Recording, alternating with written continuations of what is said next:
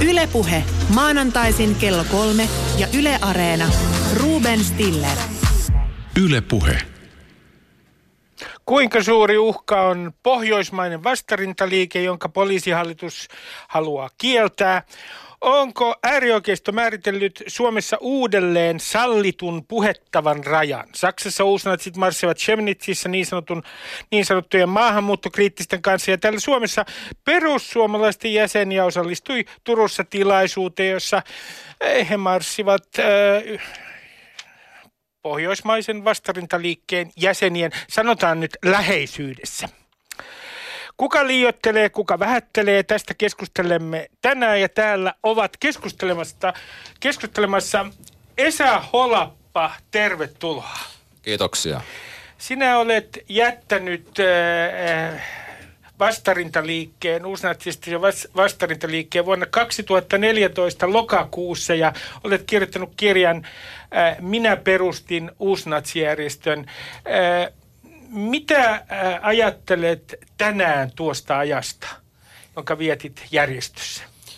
No edelleen se tuntuu ihan sulalta hullu, hulluudelta. Öö, sitä aikaa nyt tietenkään ei saa enää takaisin, jolloin olisi voinut tehdä toisenlaisia valintoja, mutta opittu on virheistä ja tässä mennään eteenpäin ja yritetään korjata näitä menneisyyden tekemisiä.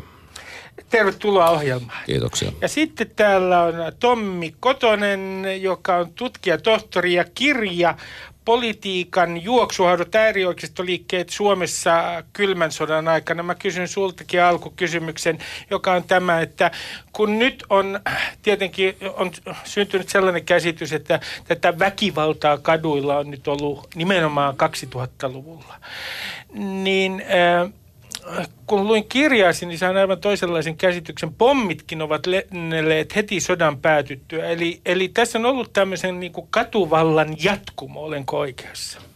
No tavallaan joo, että ne tulee aalloittain aina.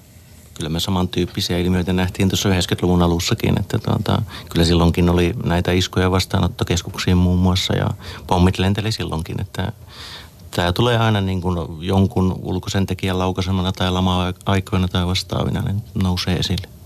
Ja sitten täällä on Marko Hietekky, joka on tutkiva toimittaja täällä yleensä, ja hän on perehtynyt uusnatsiliikkeisiin ja äärioikeistolaisiin liikkeeseen jo monen vuoden ajan ja tuntee tilanteen myös Ruotsissa. Marko, kysynpä sinulta heti tähän alkuun, että – mitä eroa nyt on tilanteella, jos me katsomme tätä vastarintaliikettä, pohjoismaista vastarintaliikettä, tilanteella Ruotsissa ja Suomessa?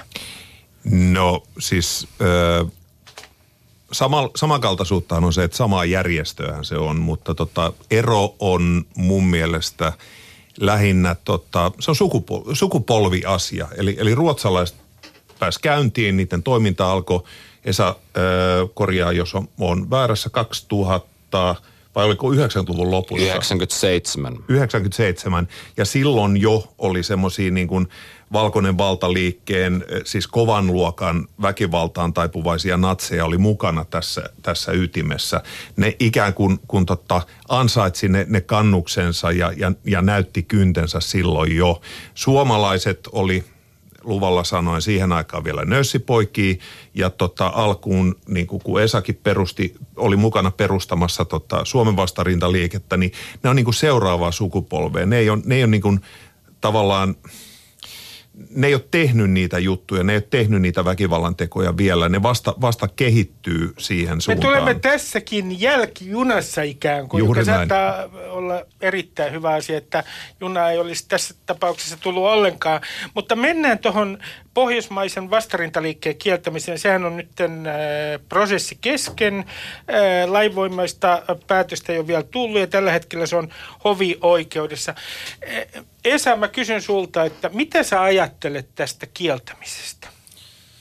No kyllä oikeastaan ajattelisin näin, että toki tämä on yhteiskunnalta hyvä ja merkittäväkin signaali siitä, että tämän kaltaista natsijärjestöä, joka on potentiaalisesti väkivaltainen ja onkin ollut väkivaltainen myös omassa toiminnassaan, että sitä ei tultaisi hyväksymään, eikä se toisaalta tällaisten äärimmäisten rasististen aatteiden julkista levittämistä myöskään hyväksyttäisi yhteiskunnassa. Toki siinä on näitä tiettyjä haittapuolia ja varjopuolia, mikäli nyt järjestö sitten myös hovioikeudessa ja kenties sitten lopulta myös korkeammassa oikeudessa lopulta kiellettäisiin, niin uskoisin, että siihen saattaa liittyä jotain turvallisuuskysymyksiä varmasti, joita olisi sitten syytä Tarkoitatko, pohtia. että he radikalisoituvat entisestään, jos mahdollista? No- Väkivaltaahan on harrastettu jo tähänkin asti, mutta että, että tapahtuu vielä ää, ää, entistä kaoottisempaa väkivaltaa. No toisaalta sitähän on, on jo tapahtunutkin, eli, eli jos nyt tarkastellaan ihan tätä vastarintaliikkeen retoriikkaa, mitä he nyt ihan avoimestikin käyttävät. Puhutaan kansanpettureiden tuomitsemisesta, puhutaan poliittisesta poli- poliisista ja aivan avoimesti tavallaan hyökätään ainakin sanoin vielä toistaiseksi yhteiskuntaa vastaan. Eli, eli semmoinen mahdollisuus on olemassa. Tommi, kun luin kirjaasi, niin siinä sä kerrot esimerkin 70-luvulla. Luvulta. Pekka Siitoimen äh, järjestöt, voidaan kai sanoa, ne kiellettiin lopullisesti. Prosessi alkoi 77-78, ne kiellettiin. Ja vuonna 77 äh, Pekka Siitoimen äh, äh, järjestö, voidaan sanoa näin, oli vastuussa siitä, että äh, kursiivi-niminen paino, niin siellä sytyttiin tulipaloja ja se yritettiin räjäyttää. Kirjoitat kirjassasi, että tämä liike radikalisoitu tämän kieltämisen jälkeen. Ajatteleksä nyt, että tässä saattaa käydä samalla tavalla? E, e, niin kun, että e, ikään kuin väkivalta on entistä pahempaa?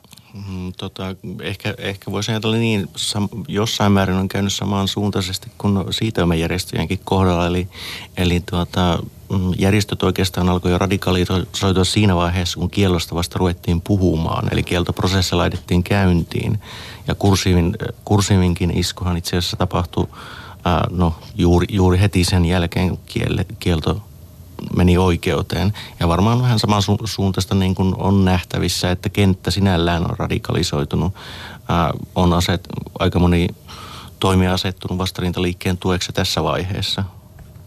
Me, mä, tota, joo, sa, saanko mä ottaa kivaa tuosta, tuosta siitoimesta? Siis e, oikeastaan niin kuin, niin hyvässä ja huonossa usein verrataan Pekka Siitoimeen ja siihen 70-luvun niin kuin, e, uusnatsismiin. Ja, ja tota, se on niin kuin, mun mielestä luonut osittain meille semmoisen niin kuin harhankin, että, että tota, tämän päivän niin kuin militantit, varsin toimintakykyiset ja, ja niin kuin omalla, omasta, omasta, niin kuin omista lähtökohdistaan rationaalisesti toimivat ja, ja niin kuin tavoitteellista toimintaa harrastavat natsit, niin, niin rinnastetaan Pekka Siitoimeen, joka oli niin kuin luvalla sanoen aika, aika surkea surkea niin kuin ilmestys. Oli, oli alkoholi ja ilmeisistä mielenterveysongelmista kärsivä niin kuin, äh, lounaissuomalainen... Tota, Salatieteilijä, äh, okkultisti Niin, itse asiassa valokuvaliikkeen omistaja muistaakseni, joka Kyllä. hirtti, hirtti tota, tontilleen muuminpeikon puuhun. Niin, niin, tota, Hän ei pitänyt muumimaailmasta. Niin, niin, sehän on siis tämmöinen pelle, sur, sur, surkea niin kuin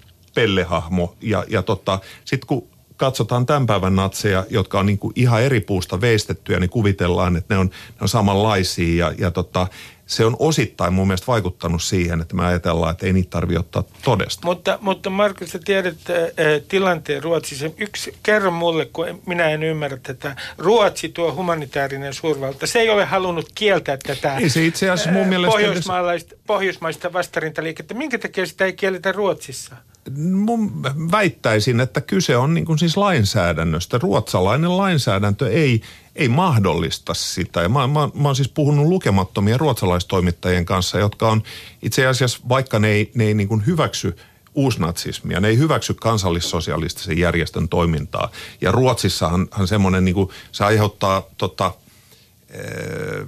julkista paheksuntaa. Media paheksuu, niin kuin nämä tota, vakiintuneet puolueet paheksuu, kaikki paheksuu ihan eri, eri boforeilla kuin Suomessa, mutta tota, silti niin, niin ne, ne on pöyristyneitä siitä, että täällä, täällä on lainsäädäntö sellainen, että voidaan niin kuin puuttua yhdistymisvapauteen, että et voidaan kieltää joku yhdistys, tässä tapauksessa yhdistys, jota ei olisi rekisteröity. Ja t- tämä on mielenkiintoista, koska äh, tässä on nimittäin olemassa yksi ero nimittäin. Silloin kun äh, siitoimen äh, järjestöt kiellettiin, niin silloinhan, eikö vaan Tommi, silloin oli äh, aika aivan toisenlainen. Se perustui Pariisin rauhansopimukseen. Kyllä, tietysti sinällään rauhansopimus on edelleenkin olemassa, mutta...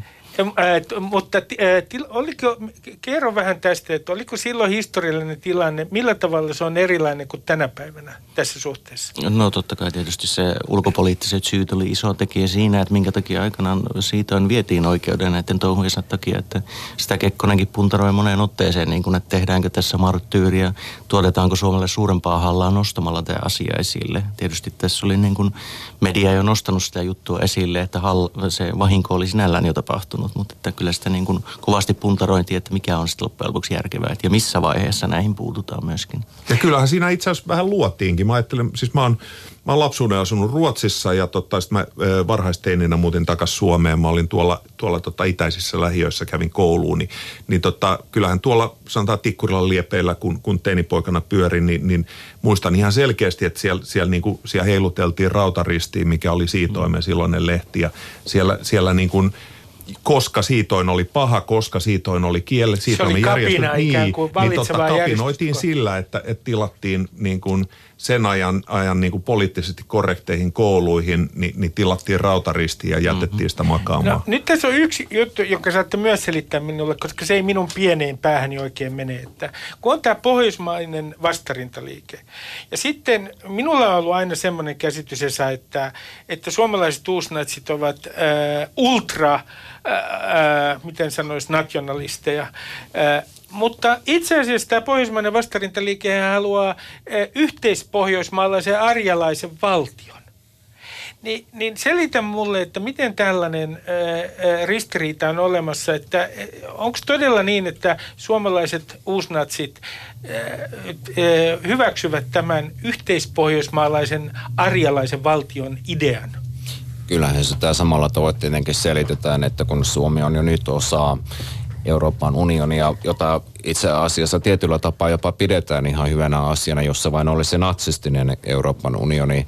Ja nyt perusteenahan tietenkin ajatellaan ja ajateltiinkin, että mikäli nyt Suomessa tapahtuisi natsivallankumous, niin Suomi ei todennäköisesti yksinäisenä pohjoismaisena natsivaltiona todennäköisestikään kovin pitkälle pääsisi ja siihen sitten puolestaan tarvittaisiin tällaista pohjoismaista kokonaisuutta, mutta palatakseni vielä tuohon aikaisempaan, niin Ruotsissahan itse asiassa käydään nyt keskustelua paljon siitä, että pitäisikö pohjoismainen vastarintaliike myös Ruotsissa kieltää. Ja Heillähän oli tuossa toissa loppuna mielenosoitus Tukholmassa, joka ei sitten aivan suunnitelmien mukaan mennyt vastarintaliikkeellä ja taisipa siellä paikalla olla jotain toista 300 ihmistä luultavasti. Ja ensi viikollahan on sitten vaalit, joissa Pohjoismainen vastarintaliike Ruotsissakin on mukana muutamalla edustajalla.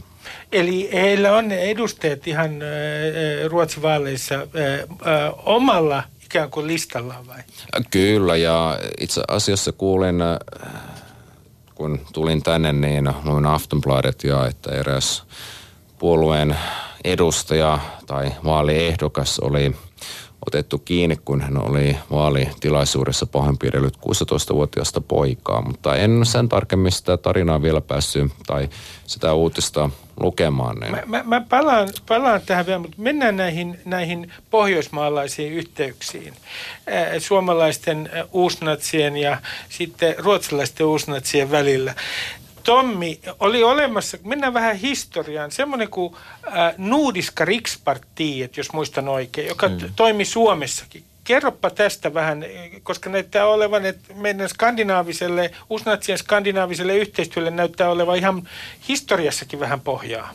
Kyllä joo, siis se oli 50-luvulla Ruotsissa perustettu ihan kansallissosialismia aatteena toteuttava järjestö, joka sitten 60-luvun lopulla, lopulla tuli Suomeenkin ja Suomessa nyt niin mahdottoman aktiivisesti toiminut johtuen muun muassa siitä, että ne oli äärimmäisen varovaisia juuri tämän niin kuin Suomen YYA ja neuvostoliittosuhteiden takia ja rauhansopimuksen kieltojen takia, mutta pyrkivät saamaan tänne jalansia ja sitten tästä järjestöstä myöhemmin sitten ponnisti taas osa siitoimen porukkaa.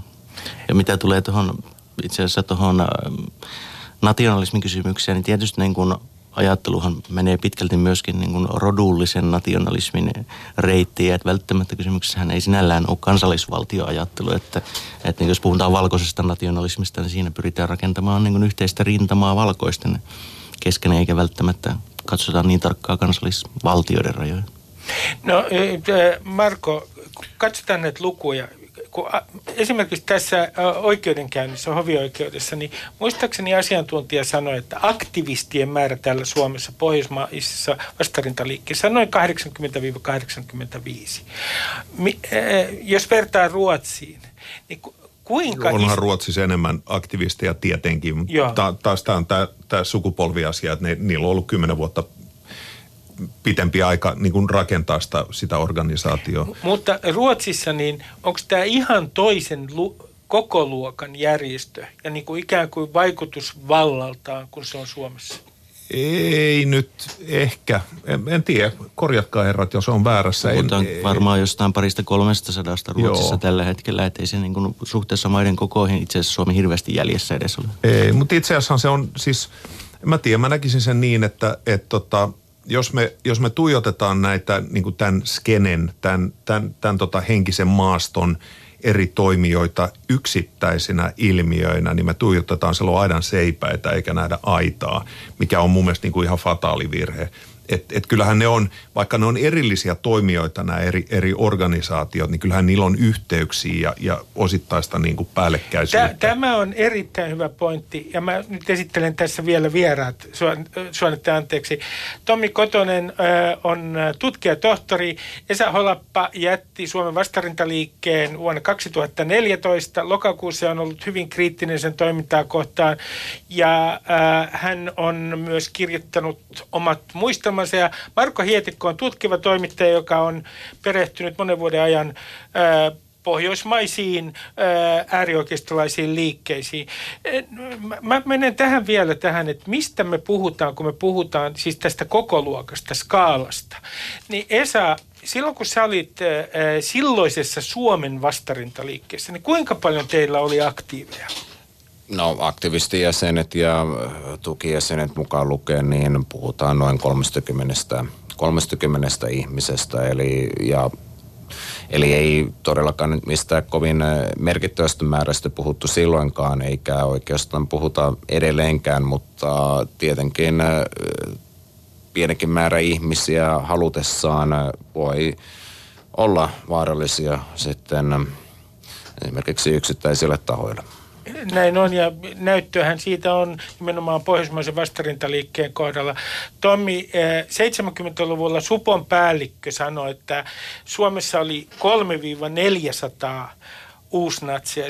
Sinun mielestäsi tämä luku oli silloin liioteltu. Jos katsoo tätä kylmän sodan, siis sodan jälkeistä historiaa näiden äärioikeistolaisten liikkeiden kohdalla, niin mikä on sellainen äärioikeistolainen liike, jolla on ollut suurin kannatus – sodan jälkeisessä Suomessa?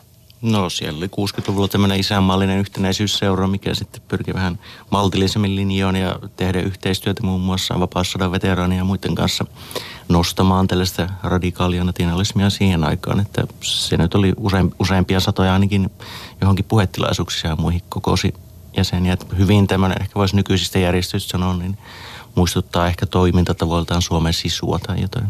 Hyvä, mennään tähän, mitä Markokin sanoi, kun otit tuon Suomen sisun esiin, niin katsotaan nyt, mikä tämä näyttämö, äärioikeiston näyttämö, jos näin voidaan sanoa, on Suomessa. No, siellähän on Suomen sisua, siellä on Soldiers of Odinia, siellä on Finnish Defense League, joka on tämmöinen anti ja nimenomaan äh, islamofobinen ja islamia vastaan sotiva järjestö, ja minkä mahdollinen koskaan unohtaa. Siellä on sarastuslehteä, ja, ja nyt mä kysyn teiltä, että... Puhumat, unohdit tuon tota, kansallismielisen liittouman, joka on tämmöinen toimia, josta jää nähtäväksi, millainen siitä tulee, mutta selkeästi on pyrkimystä tämän niin kuin skenen kattojärjestössä. Hyvä, kun sanoit tämä, koska se oli se järjestö, joka järjesti tätä Turun marssia, jossa oli joitain perussuomalaisten edustajia ja, ja perussuomalaisten jäseniä siis. Ja, ja mikä tämän ryhmittymän niin kuin, tarkoitus sinun mielestäsi on tämän No mä näkisin se siis, käsittääkseni se on, se on niin kuin Odin vetoinen, eli Soldiers of Odin niin kuin on, on sitä ollut, ollut polkaisemassa alkuun käyntiin. Kyllähän tässä on niin kuin, pyrkimyksenä selkeästi äh, niin kuin koota joukot ja, ja antaa niin kuin yhteiset puitteet, että vaikka, vaikka niin kuin ideologisesti voidaan olla, joku voi olla strasserilainen vasemmistonatsi, joku voi olla tota, hitleristinen oikeistonatsi, joku on tota, äh, kolmannen position fasisti, joku on jotain muuta, identitääri, niin poispäin, niin, niin nämä, nämä niin kuin laajemmat tavoitteet on kuitenkin saman, samansuuntaisia, niin voitaisiin toimia yhdessä eikä, eikä ajauduttaisi niin keskinäisiin oppiriitoihin asioihin. Siinä, siinä etsitään laajempaa rintamaa. Esa, äh, kirjassasi muistaakseni sanotaan yhdessä kohdassa, kerrot Suomen sisun ja äh, silloisen, taitaa olla silloinen Suomen vastarintaliike välisistä yhteyksistä. Minkälaisia nämä yhteydet oli? Henkilötason yhteyksiä muun muassa joillakin Turussa asuvilla henkilöillä oli yhteyksiä Suomen, Suomen sisuun, mutta sinänsä suoraan järjestöllä itsellään ei ollut Suomen sisuun järjestöllisiä yhteyksiä. Heillä, tai ehkä vähän oli molemmin puolin sekä Suomen sisulla että silloisella Suomen vastarintaliikkeellä ikään kuin tällaista, no sanotaan näin, että ei tulleet toimeen, kaksi järjestöä. Ja, ja, ja, ja sitten sä olit mukana myös perussuomalaisten toiminnassa. Ja siellä oli muitakin, jotka oli itse asiassa tällä käsittääkseni uusi, äh, siis kenellä mukana, jotka olivat perussuomalaisten toiminnassa mukana. Siis äh, puhutaanko nyt isostakin joukosta?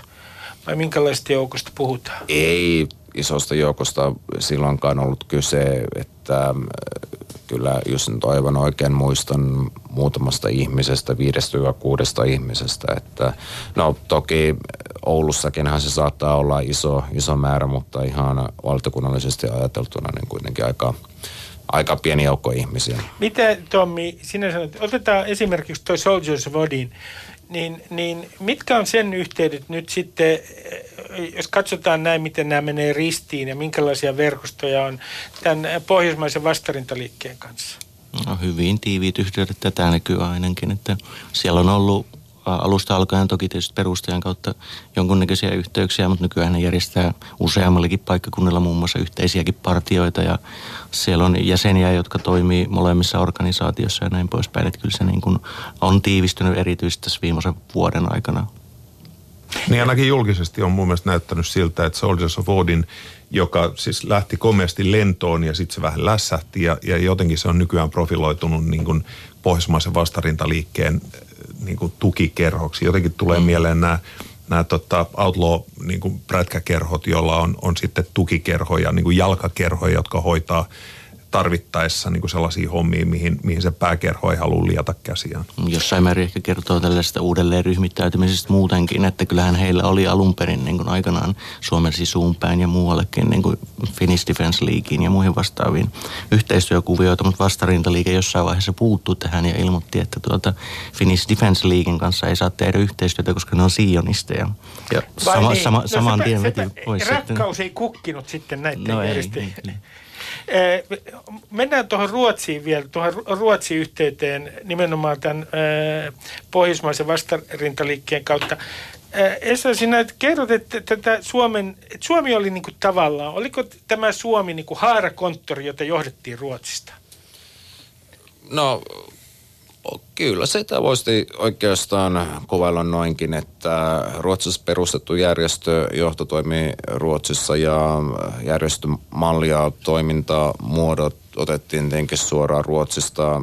Sama järjestö ja tietenkin sitä ohjausta ja johtamistakin tuli suoraan Ruotsista, eli ei voida sanoa, että ainakaan alkuaikana oli täysin itsenäisesti toimiva järjestö, mutta en toisaalta usko edelleenkään, että tämä pohjoismainen vastarintaliike Suomessa olisi kokonaan itsenäisesti toimiva järjestö. Tietyt asiat varmaan edelleen käydään, käydään Ruotsin kautta läpi.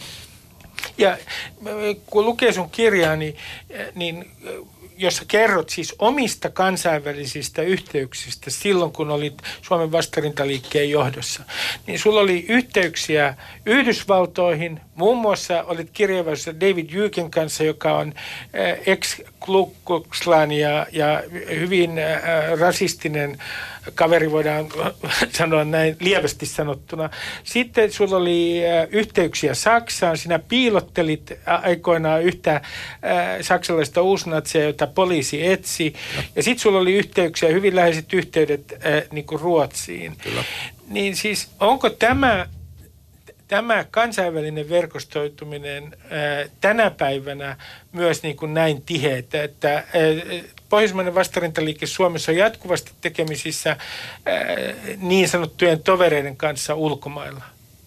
Kyllähän se on ollut havaittavissa, että pohjoismaisella vastarintaliikkeellä Suomessa on ollut tiivitä yhteyksiä edelleenkin Saksaan päin ja myöskin Puolaan ja Kreikkaan. Ja Englantiin erityisesti National Actionin suuntaan, ja, joka on siis kielletty uusantsi terroristijärjestö Isossa Britanniassa ja oikeastaan äh, voidaan aika selkeästi pitää tätä National Actionia ikään kuin äh, Britannian versiona pohjoismaisesta vastarintaliikkeestä.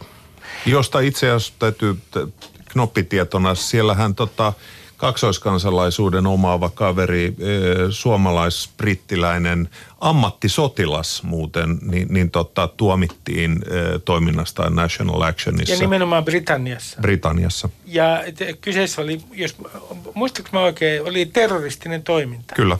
Kyllä, Joo. kyllä. Ja tota, eh, Esa, oliko niin, että tämä kyseinen kaveri on jossain vaiheessa toiminut Suomessa asuessaan Suomen, anteeksi, pohjoismaisessa vastarintaliikkeessä? Ja pitää paikkansa. Jos katsotaan, otetaan, palataan vähän tässä keskustelussa siihen, että jos me katsotaan näitä äärioikeistolaisia ryhmittymiä tällä hetkellä Suomessa ja tehdään tämmöinen riskianalyysi, siitä, että, että kuinka vaarallisia ne on. Ihan sen perusteella, kuinka paljon niillä on aktivisteja niiden toimintatavan mukaan. Mä kysyn sulta Tommi ensimmäisenä, kun sulla on tämä, sun kirjassa näkökulma on myös e, koko sodanjälkeiseen historiaan. Kuinka vaarallisia nämä ryhmittymät on siis esimerkiksi Finnish Defense League, Pohjoismainen vastarintaliike ja sitten Soldiers of Odin. No FDL näistä nyt on muuttunut tätä nykyään käytännössä merkityksettömäksi, että siellä vielä muutamia ihmisiä toimii heidän lippojensa alla, mutta Eli siitä, Finnish Defense League, niin, joka on anti-jihadistinen. Joo, ja tätä nyt en kauhean mutta eikö, ne, eikö nämä, tota, siis nämä, nämä muutamat henkilöt, jotka netin ulkopuolella on, on, on niin kuin jotain tehnyt sen järjestön eteen, niin, niin eikö ne ole enemmän tai vähemmän siirtynyt toimimaan kansallismielisten liittoutumaan? Mm, joo, siis ainakin on jollain tasolla mukana kyllä. Joo. Mutta siis, että FDL itsessään ei tällä hetkellä, se on aika olematon järjestö. Vastarintaliike varmaan on se edelleenkin, edelleenkin se militantein järjestö näistä ja varmaan niin kuin kykeneväisin johonkin, sanotaan nyt vaikka vakavampiinkin tekoihin. Mikäs kolmas järjestö? Odineista Joo. Joo, no siis Odineista tietysti voi ajatella, että, että se on ehkä sitten enemmän satunnaista, mitä, mitä heiltä voi korkeintaan odottaa. Tai sitten jos vielä tästä jatkuu tiiviimpi yhteys tuonne vastarintaliikkeen suuntaan, niin sitten ehkä voi jonkunnäköinen muunkinlainen kuvio tulla kysymykseen. Mä, mä kysyn teiltä äh, kaikilta tänne, että kun keskustellaan myös siitä, että saako nämä liikkeet, ja minähän nyt syyllistyn tässäkin ohjelmassa samaan syntiin tietysti, saavatko nämä liikkeet liian paljon huomiota, joka niin kuin itse asiassa myöhemmin helpottaisi ja juuri sillä hetkellä, kun ne saavat julkisuutta, niin helpottaisi niiden liikkeiden rekrytointia suhteessa siihen, eh, kuinka paljon niillä on jäseniä esimerkiksi. Niin mitäs toimittaja Marko Toi, Hietikko niin, sanoo tähän? Valtamedian edustaja, niin kuin, niin kuin tota, usein tituleerataan sieltä päin, niin, niin tota, mä väitän, eh, ja tästä on itse asiassa käyty aika paljonkin keskustelua ihan ammattikunnan sisällä. Mä monelta kollegalta kuullut, että et tarviks noi, noin noi pellet ei ole oikeasti mikään ongelma. Et niitä, ei ole, niitä ei ole korkeintaan puolitoista sataa, ei ne mitään, ei niistä ole, ole mihinkään. Nyt kuitenkin kun seurataan tätä kehitystä, tätä vaietaan ne kuoliaksi ja ei anneta niille huomiota, strategiaa, on, on itse asiassa noudatettukin, niin kuin valtaosa mediasta on noudattanut sitä, että ne on, ne on, vält, ne on pitänyt sitä marginaalisena ilmiönä. Se on sallinut tämän järjestön niin kuin kasvaa, toimia monella eri taholla ja, ja, ja tota, omalla tavallaan myös radikalisoitua, tai ei omalla tavalla, vaan ihan selkeästi radikalisoitua. Ja, ja tota, näiden rikosten kautta sitten niin kuin kerätä, kerätä tota, e, uutta, uutta jäsenistöä. Niin kyllä mä väittäisin, että, että ihan siis käytännön kokemus osoittaa, että tämä vaietaan ne kuoliaaksi strategia on, on, on se on epäonnistunut surkeasti. No Esa, silloin kun sä olit aikoinaan vastarintaliikkeen johdossa, niin, niin mikä teidän tämä suhde mediaan oikein oli? Kun ei teitä, mä ymmärsin näin, että te ette oikeastaan halunneet edes olla toimittajien kanssa tekemisissä.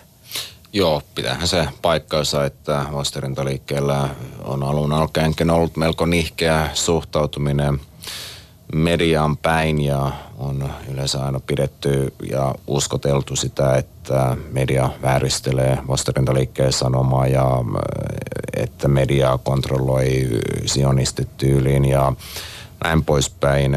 Mä olen syyllinen siihen, mä otan, mä otan sen oman piikkiini. niin, niin, niin, niin, niin tota, ei media haluttu olla millään tavoin yhteyksissä. Toki nyt viime vuosina on tietenkin huomattu, että Ruotsissa on jonkin verran tehty poikkeusta tähän, eli että siellä vastarintaliikkeen äh, mediaedustajat äh, antavat lausuntoja medioille ja onpa heissä tehty tämmöinen tunnin mittainen dokumenttikin. Norjan televisio teki kyllä. jo kyllä. Eh, Tommi, eh, aikoinaan siis 70-luvulla, kun tämä Pekka Siitoimen liike eh, oli, oli otsikoissa, niin eikö Pekka Siitä on ollut nimenomaan osannut vedättää toimittajia. Hänestä tuli paljon suurempi hahmo kuin mitä jäsenmäärän perusteella olisi voinut kuvitella hänen äh, natsistisessa järjestössä. No kyllä, joo, siis kyllä hän kohtuullisen taidavastikin joskus käytti mediaa hyväkseen ja usein saattoi riittää se, että sä lähdit hakaristi, hakaristillä varustetun kirjeen ja puolueen ohjelman johonkin, johonkin lehteen, ja saattoi painaa sen semmoisenaan ja siinähän tuli sitten oikein hyvä leviikki muutaman kymmenen hengen järjestölle. Et se tämä on, on tota... tämä media, median hyväksikäyttökin on kyllä tietysti niin se, mikä pitäisi mediankin huomata. Kyllä, kyllä, mutta tietenkin siitoin toimi e, eri henkisessä maastossa. Totta Silloin oli kyseessä tämä YYA Suomi ja aikaisemmin sä mainitsit, että, että tai puhuitte siitä, että Supon arvio Suomessa toimivista äärioikeistolaisista oli paisuteltu. Et tietenkin se voi vähän olla siitä kiinni, että miten fasisti määritellään ja väittäisin, mä olin silloin ihan liian nuori, mä en siitä tiedä, mutta mulla on semmoinen käsitys, että YYA Suomessa fasisti määriteltiin hieman, hieman tota, suurpiirteisemmin kuin tänä Kyllä, päivänä. Näin, näin varmasti oli. Mennään tähän, mennään itse asiassa tämmöiseen radikalisoitumisprosessiin ja, ja, ja kysyn tietysti sinulta Esa, Äh, kun kirjoitat siitä tuossa kirjassasi, että jos on pitäisi nyt kuvailla sitä asteittaista, koska se oli ilmeisesti kuitenkin tietyllä tavalla asteittainen prosessi, äh, miten sinusta tuli äh, silloin nuorena kaverina uusnatsi, niin miten, miten tämä prosessi meni? No pitkä prosessihan kyseessä kuitenkin oli, että ei todellakaan minustakaan tullut uusnatsia yhden, yhden yön tai päivänkään aikana, vaan kyllä siinä pari, pari vuotta meni, kun oikeastaan rupesi leikittelemään myös niillä ajatuksilla ja tietyllä tapaa myös antoi itse niille hyväksyntä, että no hetkinen, että tässähän saattaakin olla jotain järkeä. Ja... Mutta mikä, jos ajattelet näin, että mitä nyt myöhemmin ajattelet, kun olet kauan sitten vuonna 2014 jättänyt liikkeen taakse, suhtaudut koko aikaan, sanot, että se oli hukattua aikaa, niin, niin kun katsot nyt tästä hetkestä sitä kaveria, nuorta kaveria, joka radikalisoitui, niin, niin mikä oli se sinun kohdallasi merkittävin tekijä tai merkittävimmät tekijät? No kyllä mä nyt varmaan uskoisin, että yksi merkittävimmistä tekijöistä nyt varmaan oli johonkin kuuluminen ja hyväksy, hyväksymisen saaminen ja tietenkin sen oma, omien ajatuksien ja tiedon, mitä olin omaksunut, niin tavallaan niiden läpikäyminen ja keskustelu. Ja siinäpä sitten ajattelin, että no okei, että ketkäpä sitten natsismista pystyy puhumaan paremmin kuin sitten natsit, että lähdin sitten tarkoituksellisesti hakeutumaan niihin porukoihin ja sille sitten eksyin muutamaksi vuodeksi. No kun katsotaan tätä radikalisoitumisprosessia, niin yritetään profiloida henkilö. Voiko, niin mun kysymys kuuluu näin, Voiko, voidaanko me profiloida henkilö, ja puhutaan nyt äärioikeistosta täsmällisemmin, puhutaan nimenomaan uusnatsistisesta järjestöistä, niin voimmeko me profiloida henkilö, joka todennäköisemmin radikalisoituu ja josta tulee näiden ryhmien jäsen? Mitä sanoo Marko? Mä, eh, mä jätän profiloinnin viranomaisille ja tutkijoille. Mä en, mä en tota, toimittajana se ei oikein niin kuin mun, mun eh, se ei ole mun tonttia, enkä mä oikein katso olevani siihen kykeneväinenkään, mä, vaan mä, mä pitäydyn ihan siinä, mitä mä näen. Mut, mutta tuossa täytyy sanoa, että mulla oli, eh, taisi olla vuonna 2012, kun mä menin ensimmäistä kertaa isompaan eh, äärioikeisto mielenosoitukseen Stoppa Svenskfientligheten keskellä äh, Tukholmaa Mynttorjetilla, mikä on niin kuin eduskunnan ja vanhan kaupungin välissä. Itse asiassa samana iltana, kun oli Nobel-juhlallisuudet, vain Ruotsissa sallitaan äärioikeus, tai siis natsien osoittaa mieltään Nobel-iltana, jolloin kaupungissa on kaiken maailman julkikset. Ja tota, mä hämmästyin sen takia, että mä ajattelin, että mä oon itse kaljupäinen, mutta tota, mä että siellä on, niinku, siellä on kaljupäiden kokoontumisajot ja ja tota, pukeutuminen on pääasiassa semmoista niin kuin white power skiniä. Ja tota, itse asiassa mä näin niitä enemmän vastamielenosoitteissa. Ei, ei toki white power skinejä, mutta, mutta nahkapäitä. Mutta mut sitten taas nämä tämä äärioikeistoporukka, joka osoitti mieltään, niin, niin mun mielestä ne, ne muistutti enemmän tietokonenörttejä ja, ja tota, niin kuin snoukkariporukkaa, että, että mun, mun silloinen niin kuin tämä, tämä ulkoinen mielikuva ei vastannut yhtään sitä todellisuutta. Ja musta tuntuu, että tämä on aika yleistä, että, että, että kun meiltä lähtee asian vihkiytymättömät katsomaan kaupungille, niin ei ne, ei ne näe niitä, niitä niin kuin natsiskinejä siellä, koska ne on vähemmistö. Se suurin enem, enemmistö näyttää aivan toisenlaiselta. Tämä on erittäin hyvä huomio. Mä, Tommi, näissä sodan jälkeisissä äärioikeistolaisissa liikkeissä, niin voidaanko niistä sanoa mitään, mikä on niin kuin ikään kuin tyypillinen radikalisoituva tämmöinen äärioikeistolaisen ryhmittymän jäsen?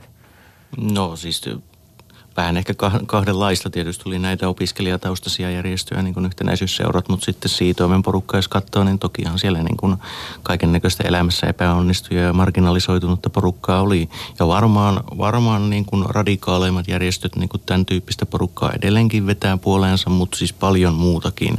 Ja siis ei, ei ole niin kuin mitään sellaista Ei ole tiettyä, yhtä tyyppiä. Ei ole mitään yhtä tiettyä tyyppiä, että niin kuin reittejä on monia, monia näihin järjestöihin joka tapauksessa. Eh, no Esa, kun, sinä aikana kun sä olit vastarintaliikkeessä, niin voitko sinä sanoa, mistä, mikä oli ikään kuin tyypillinen aktivisti? Mikä hänen taustansa oli? No oikeastaan en voi oikeastaan sanoa suoraan, että mikä oli tai minkälainen oli tyypillinen aktivisti, että siellä oli eri puolilla maailmaa siis, jossa olen käynyt niin hyvinkin erilaisilla taustoilla varustettuja ihmisiä. Osa tuli hyvinkin varakkaista perheistä, osa tuli hieman keskiluokkaisemmista, osa tuli hieman, äh, no sanotaanko nyt ehkä köyhemmistä.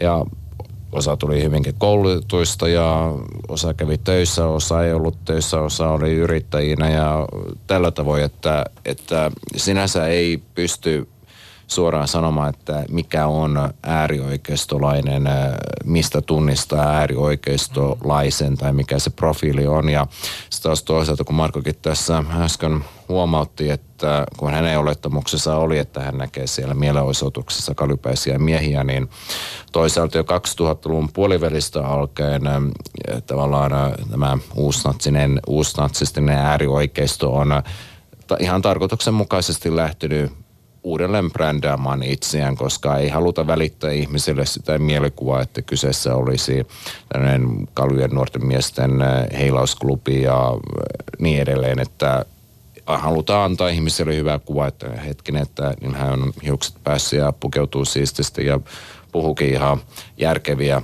Ja tämä on tietyllä tapaa myös silmän lumettakin, jos ajatellaan, että FPÖ hän on Itävallassa hallituksessa. Ja, se on äärioikeistolainen puolue. Kyllä. Maahanmuuttovastainen puolue, ehkä parempi sana, tarkempi. Mm. Ja ajatellaan Unkarin Jobbik, joka syntyi niin kuin yliopisto-opiskelijoiden niin kuin ryhtiliikkeenä, jossa kaivataan niin kuin maahan, maahan korkeampaa moraalia ja, ja ryhtiä, selkärankaa ja niin edelleen. Ja Jobbikilla on käsittääkseni ollut myös kadulla toimivia joukkoja. Kyllä, kyllä, kyllä Unkarin kaarti, joka sitten kiellettiin ja itse asiassa se niiden kielto ei kauhean hyvin onnistunut, koska se Unkarin kaarti, joka oli yksi yhtenäinen niin kuin kansallinen järjestö, niin se sitten sirpaloitu eri järjestöiksi, joilla oli niin kuin samansuuntaisia nimiä ja samansuuntaisia uniformuja, mutta ei niitä kai paljon niitä detaljeja ei tarvitse vaihtaa, niin se on sitten jo jotain muuta kuin se kielletty. No, kun tämä myytti on se, tai semmoinen mielikuva, mihin Markokin tuossa viittasi. Mulla on hyvin voimakkaasti tällainen äh, käsitys äh, uusnatseista, että he ovat nimenomaan skinin äh, virkapukuun pukeutuneita kavereita, joilla on siis suunnilleen samanlainen tukkamalli kuin minulla. Eli äh, äh, tota, sisäkumi paistaa. Sisäkumi paistaa nimenomaan. Niin, niin Puhutaanpa tästä, mikä on tämä yhteys tähän niin sanottuun skinny-skeneen, kuten nuoret sanovat.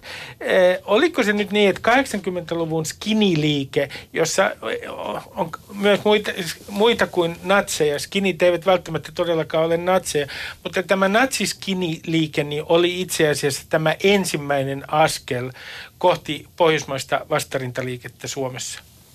Vaikka ajatellaan näin. No joo, ainakin yhtenä tämmöisenä kehityskulkuna, sanotaan evoluution kehityskulkuna, jos ajatellaan pohjoismaisen vastarintaliikkeen kehitystä Suomessa. Itsekin olin alkujaan teinivuosina skinhead ja Suomessa ei vaikuttanut olevan muita natsiliikkeitä kuin skinny-liike ja sitten Skinellähän oli tietenkin hyvin vahvaa taustaa toimijana Suomessa ja siinä oli ikään kuin pidettiin, että no natsit ja skinit on yhtä ja samaa porukkaa. Mutta sitten taas toisaalta Ruotsissahan 2000-luvun alkupuolella haluttiin lähteä tästä skinimaineesta eron, joka siis muun muassa Sverigedemokraateilla, eli Ruotsidemokraatillakin on hyvin vahva tämmöinen skinny uusnatsi tausta. Ja nyt he ovat sitten ihan tämmöinen salonkikelpoinen puolue, miksi he ovat sitten muutautuneetkin toki. Mutta toki sitä yhteyttä skineihin oli. Useat jäsenet oli entisiä skinejä tai jopa nykyisiäkin skinejä. Monilla on tämä White Power Music-yhteys, eri bändejä, eri toimijoita ja tällä tavoin, mutta aika vähemmistössä se näinä päivinä vaikuttaisi olevan. No, jos katsoo näin, Tommi, niin kuin tämmöistä suurempaa historiallista kaarta tähän pohjoismaiseen vastarintaliikkeeseen, jota nyt ollaan kieltämässä, niin mikä sinun mielestäsi, kun olet tutkinut nimenomaan näitä sodan jälkeisiä äärioikeistolaisia ryhmittymiä, mikä tämä historiallinen kaari, onko se siinä joku jatkumo, jonka jatketta Suomessa tämä pohjoismainen vastarintaliike on sinun näkökulmastasi? Joo, ehkä jatkumo menee osittain sinne skiniliikkeen puolelle 80-luvulla. Siellä on siellä on niin edelleenkin muutamia toimijoita kentällä, jotka on itse asiassa sieltä asti ja vaikuttaa edelleenkin taustalla ideologiana, ei niin näkyvässä roolissa, mutta että sitten myöskin 90-luvun alussa, alussa erityisesti Suomeen tuli tämmöinen kansallinen radikaalipuolue, jonka itse asiassa ideologiassa on hyvin paljon samaa, mitä monessakin näissä nykyisissä, nykyisissä puolueissa. Oli amerikkalaista alkuperää sinällään, mutta tokihan vastarintaliikkeelläkin on oma linkkinsä Yhdysvalta, yhdysvaltalaisen ajatteluun ja tuonne William Pierce ja näin poispäin ideologina. Että sieltä, Kuka on William Pierce? William Pierce on National Alliancein perustanut. Tai, ää, hän puhui valkoisesta nationalismista, mutta käytännössä amerikkalainen kansallissosialisti ja yksi vaikutusvaltaisimpia ideologisia toimijoita. No, Ruotsissa yksi asia, mikä minua tietenkin kiinnostaa, ja se on tämä, jos sanon sen vähän noin ironisesti, niin kaikkiaan kysyvät, että miten natsin voi parantaa. niin, niin, niin, niin Ruotsissa on semmoinen oikea ohjelma, johon on ilmeisesti sijoitettu oikein kunnolle rahakin kuin Exit, eikö Kyllä. totta Marko? Kyllä. Itse asiassa täytyy täydentää, että Suomessakin on ö, vähän, vähän myöhäsyntyinen, mutta Suomessa se kulkee nimellä Radinet ja tota, muistaakseni raha-automaattiyhdistyksen rahoituksella toimii.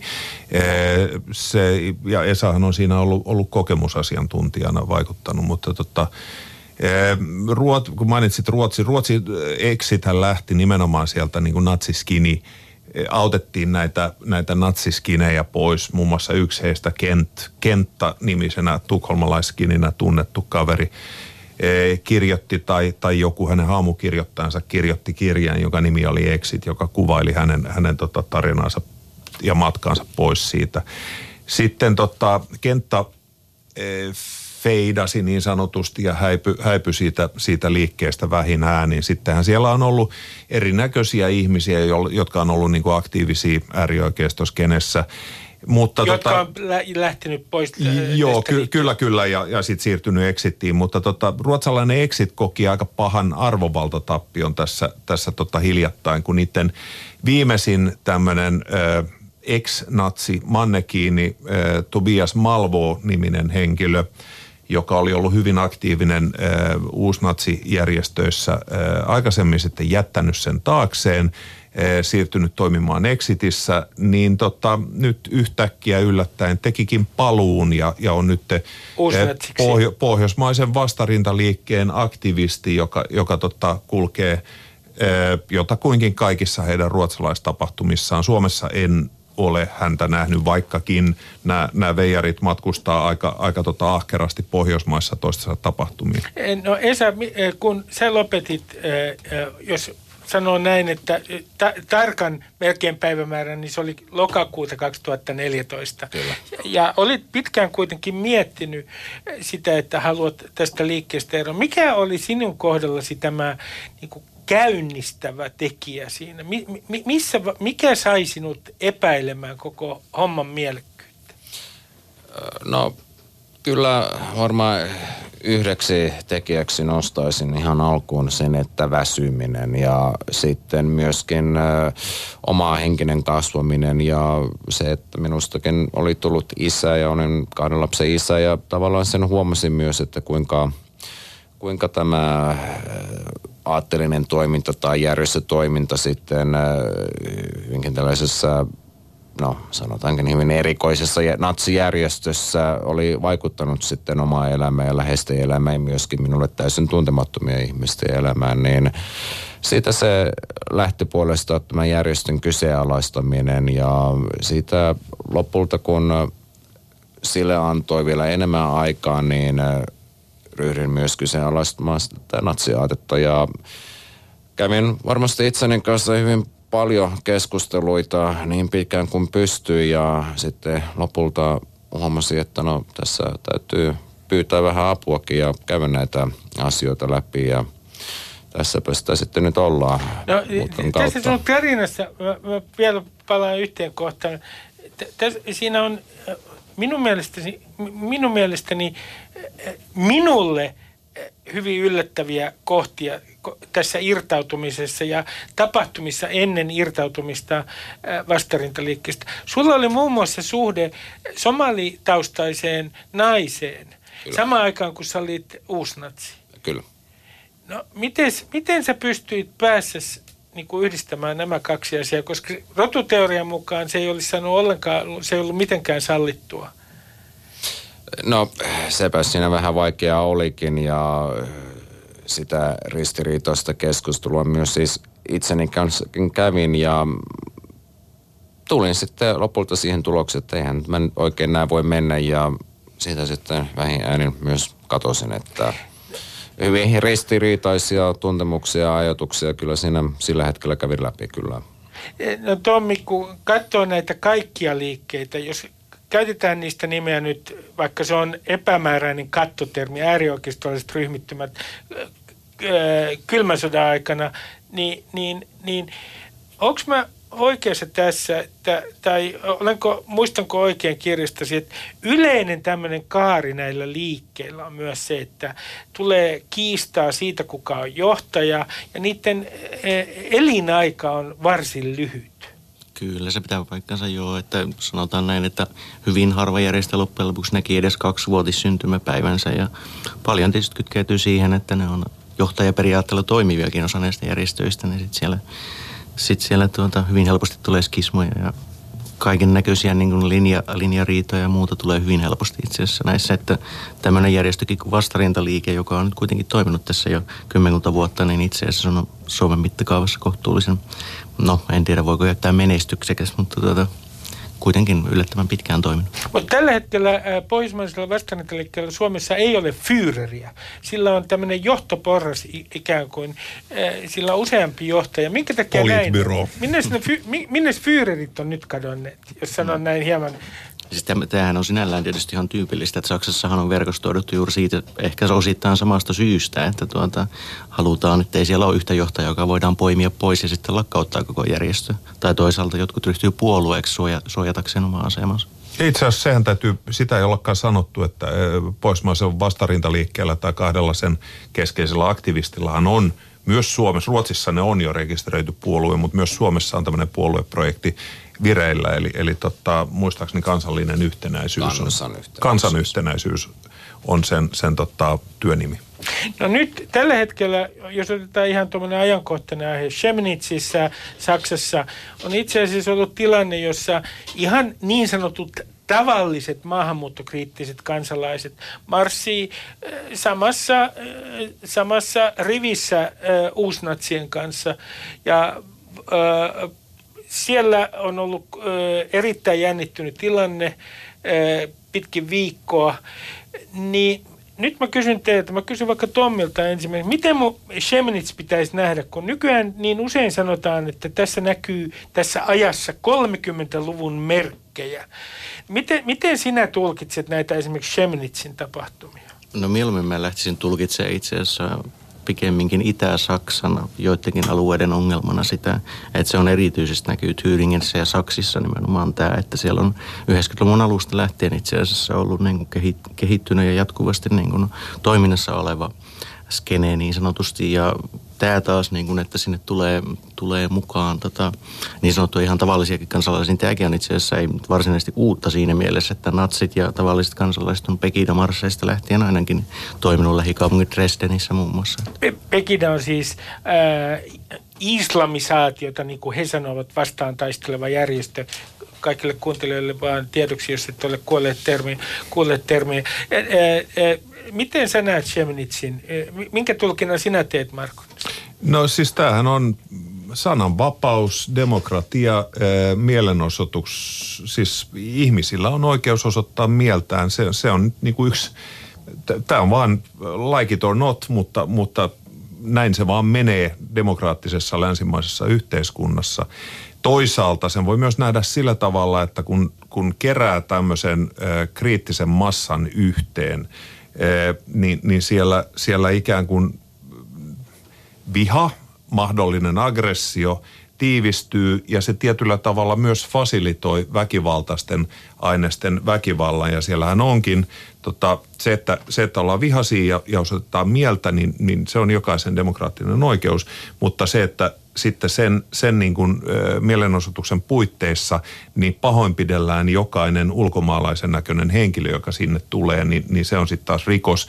Tämä demokraattinen oikeus ja sen, sen toteuttaminen fasilitoi tämän, tämän rikoksen tekemistä. Ja tämä, mun on kai hankala nähdä siihen mitään ratkaisua, että miten, miten tämä voitaisiin estää niin, että, että se ei tapahtuisi. Siis siellä on myös vasta, laajoja vastamielenosoituksia. Kyllä, ilman muuta. Miten sä, Esa, mitä sä ajattelet Chemnitzin tapahtumista? No, Saksassa uusnatsiliikkehän on viimeisiä vuosia aikana ollut aika merkittävässäkin nousussa ja siellä muun muassa taustalla on paljastunut tämä NSU, natsiterroristijärjestön toiminta. Ja onhan tietenkin Saksalla pitkät perinteet uusnatsitoiminnassa jo heti 50-luvun alussa oli jo ensimmäiset merkittävät unsatsi järjestöt toisen maailmansodan jälkeen toiminnassa. Ja ehkä voisi sanoa, että huolestuttavintahan tässä tietenkin on, että tietyllä tapaa nämä hieman maltillisemmat maahanmuuttokriitikot Saksassa ehkä jopa näkevät uusnatsit ikään kuin jonkinlaisina lainausmerkeissä pelastajina, mikä tietenkin myös toimii uusnatsien laariin. Eli he haluavat nähdä, että, että ihmiset näke, näkisivät heidät tällaisina pelastajina ja, ja ratkaisujen tuojina. Hyvä, nyt mä luen teille pienen pätkän tässä. Ja nyt teen, otetaan arvausleikki, kun visailut ovat nykyään niin suosittuja ilmeisesti televisiossakin ja puhumattakaan radiosta. Kuka on sanonut näin? Ja hän on viitannut Lapuan liikkeen kyyditystoimintaan. Niille, jotka eivät muista Lapuan liikettä, niin se kyyditsi muun muassa Suomen entisen presidentin Stolberin aikoinaan. Ja taisteli kommunisteja vastaan ja oli valmis tekemään Suomessa fasistisen vallankumouksen tämä Lapuan liike. Kuka siis nykypoliitikoista on kirjoittanut seuraavaa? Kyyditystoimintaa on sanottu asettomaksi, asettomaksi sissisodaksi. Se oli suoralinjaisella diplomatiasta piittaamattomalla talonpoikaisjärjellä perusteltua ja usein vielä juurevalla kansanhuumorilla ryyditettyä hevosen leikkiä arvasiko joku, kuka on, ja Tommi tietää, kuka on kirjoittanut näin. Ja tämä lienee Jussi Niinistön tekstiä. Tämä on Jussi Niinistön tekstiä. Ja, ja, ja nyt mä kysynkin, kun hän on meidän puolustusministeri, miten meidän pitää suhtautua siihen, että hän pitää Lapuan liikettä, joka on fasistinen järjestö, joka yritti kumota Suomessa vallitseva yhteiskuntajärjestö, hevosen, suunnilleen hevosen leikkinä, sen kyyditsemisiä. Miten tähän pitäisi suhtautua, Tommi? No se on ollut tietysti hänen ainakin sen, sen aikaista ja vielä kohtuullisen pitkäänkin ilmeisesti ajattelussa mukana, mutta että miten se suhtautuu hänen nykyiseen toimintaan, se totta kai sitä taustatietona ainakin vähintään voi niin kuin ajatella ja hänellä on tosiaan oikeastaan radikaali menneisyys muutenkin. Niin missä, mikä olikaan järjestö, missä hän oli mukana tai kirjoittamassa? Kansallinen siihen? kulttuuririntama taisi olla aikanaan. Ja, ja, ja 90-luvun alussa. Alussa, joo kyllä. Äh, no mä, mä kysyn Marko sinultakin, että että äh, mä kysyn vähän uutiskriteeristä tähän loppuun, että onko, äh, kun tuo Jussi halla sanoo, että, että on infovaikuttamista se, että vaikutetaan, kirjoittaa uutisia siitä, kuinka perussuomalaisia on läsnä tämän kansallismielisten liittoutuman tilaisuudessa, jossa on siis myös pohjoismaisen vastarintaliikkeen edustajia. Tämä on vaan median painoa niin, niin, ja, ja mustamaalausta. Mitä sinä sanot tähän? No kyllähän mä nyt väitän, että ihan sama minkä puolueen kansanedustaja marssii uusnatsijärjestön jäsenten kanssa samassa kulkueessa, niin, niin tota, kyllähän se uutinen on. Minä kiitän teitä. Täällä on ollut siis Esa Holappa, joka jätti taakseen vastarintaliikkeen, pohjoismaisen vastarintaliikkeen tai Suomen vastarintaliikkeen aikaisemmin. Täällä on ollut Marko Hietikko, tutkiva toimittaja, ja täällä on ollut tutkijatohtori Tommi Kotonen. Kiitoksia teille keskustelusta. Ja teille kaikille, älkää ajatelko mustavalkoisesti, ajatelkaa vaikka sateenkaaren väreissä. Eikö ollut kauniisti sanottu? Moi moi!